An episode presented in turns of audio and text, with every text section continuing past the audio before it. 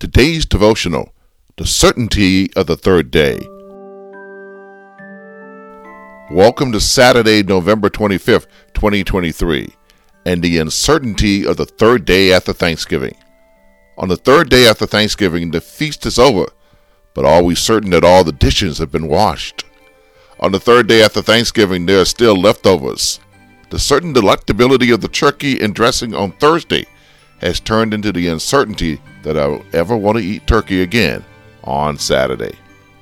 On the third day after Thanksgiving, the certainty that my Black Friday deal was a deal has turned into uncertainty as I realize there are still 29 shopping days until Christmas.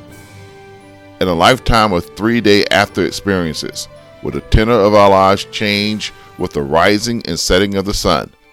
What is certain is this Three days after the crucifixion of Jesus, early in the morning, the women went to the tomb and found that the stone had been rolled away.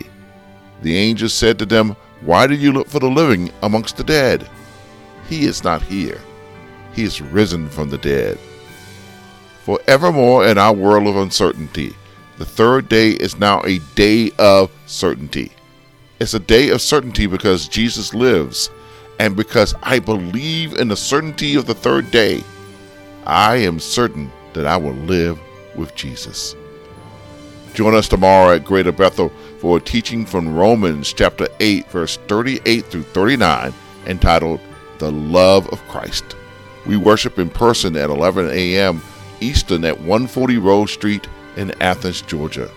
The service is streamed live on our Facebook page and on our YouTube channel. And so, until tomorrow, blessings, peace, and love.